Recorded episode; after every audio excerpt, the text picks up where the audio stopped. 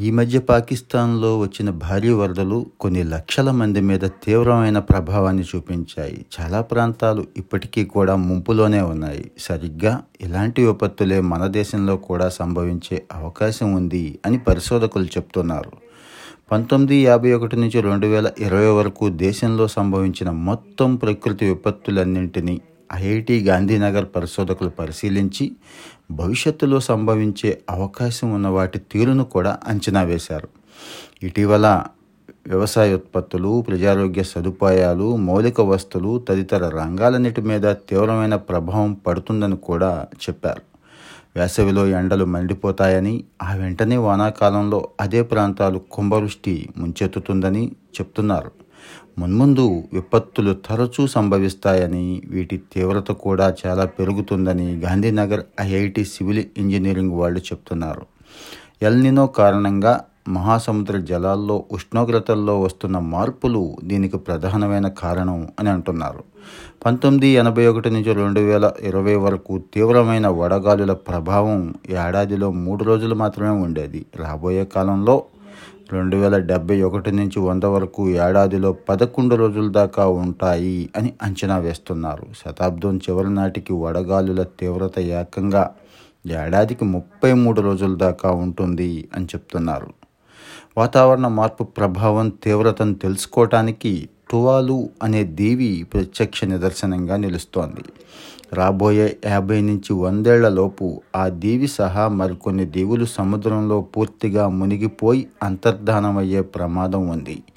Kiribati Vanuatu martial దేవుల్లాంటిది కూడా ఇలాంటి పరిస్థితి అని శాస్త్రవేత్తలు హెచ్చరిస్తున్నారు. మాల్దీవులు సైతం కొంతమేర ముప్పు పొంచి ఉన్నట్టు చెప్తున్నారు. టువాలు అనేది దక్షిణ పసిఫిక్ ప్రాంతం మధ్యలో ఉండే ఒక చిన్న దీవి. వాతావరణ మార్పుల మీద అంతర ప్రభుత్వాల కమిటీ ఇటీవల ఇచ్చిన నివేదిక ప్రకారం సముద్ర ఉష్ణోగ్రత పెరిగే కొద్దీ నీటి మట్టం మరింత పెరిగి తీవ్రస్థాయి తుఫానులు వస్తాయి ఫలితంగా టువాలు దీవి భవిష్యత్తు అగమ్యగోచరంగా మారుతుంది. అందుకే ఇటీవల ఐక్యరాజ్యసమితి భద్రతా మండలిలో జరిగిన వాతావరణ మార్పు చర్చల్లో ఈ దీవి ప్రతినిధులు చాలా క్రియాశీలకంగా పాల్గొన్నారు. వాతావరణ మార్పుల ప్రభావం తమ దేశం మీద ముందెప్పుడు లేనంత స్థాయిలో ఉందని ఇది తమ ప్రాథమిక హక్కులను కలరాయడమే అని ఆ దేశ ప్రతినిధులు ఆవేదన వ్యక్తం చేస్తున్నారు. చాలా ఏళ్ళ క్రితమే ఐరాసాలో చేరిన సమితి మూల సూత్రాలైన అభివృద్ధి భద్రత మానవ హక్కులు తమకు దక్కకుండా పోతున్నాయి. తమ సంస్కృతికి ముప్పు జరుగుతోంది అని ఆ ద్వీపవాసులు ఆవేదన చెందుతున్నారు. ఆ దేశానికి ప్రత్యేకమైన భాష సంస్కృతి ఉన్నాయి. ఒకవేళ ఇక్కడి వారందరికీ వేరే చోట పునరావాసం కల్పించినా వాటి మనుగడ కష్టమే.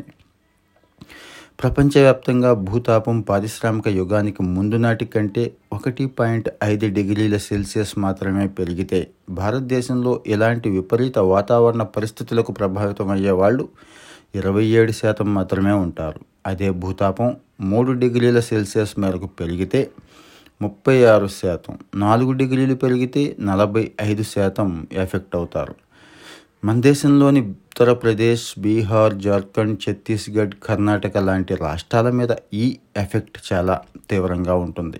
దేశంలోని ఇతర ప్రాంతాల కంటే ఈ రాష్ట్రాల్లో దాదాపు పది రెట్లు ఎక్కువగా భూతాప ప్రభావ తీవ్రత ఉంటుంది అని సైంటిస్ట్ చెప్తున్నారు. జనసాంద్రత ఎక్కువగా ఉండటం వల్ల భారత్ లాంటి దేశాల్లో ఇటు భారీ వర్షాలు అటు వడగాలులతో మరణాలు ఎక్కువగా సంభవిస్తాయి అని ఆందోళన వస్తోంది. అలాంటప్పుడు ప్రజారోగ్య మౌలిక సదుపాయాల మీద ఒత్తిడి బాగా పెరుగుతుంది. ఎక్కువ కాలం పాటు భారీ వర్షాలు కురవడం వల్ల వరదలు సంభవించి వ్యవసాయ ఉత్పాదకతతో పాటు రహదారులు వంతెనలు కూడా తీవ్రంగా దెబ్బతింటాయి. వరదలతో లోతట్టు ప్రాంతాల ప్రజలు తమ ఆవాసాలను కోల్పోవడం వల్ల వలసలు కూడా తప్పవు ఇలాంటి తీవ్ర దుష్పరిణామాల నుంచి కొంతైనా ఉపశమనం దక్కాలంటే ప్రభుత్వాల స్థాయిలో ముందస్తు ప్రణాళికలు చాలా అవసరం.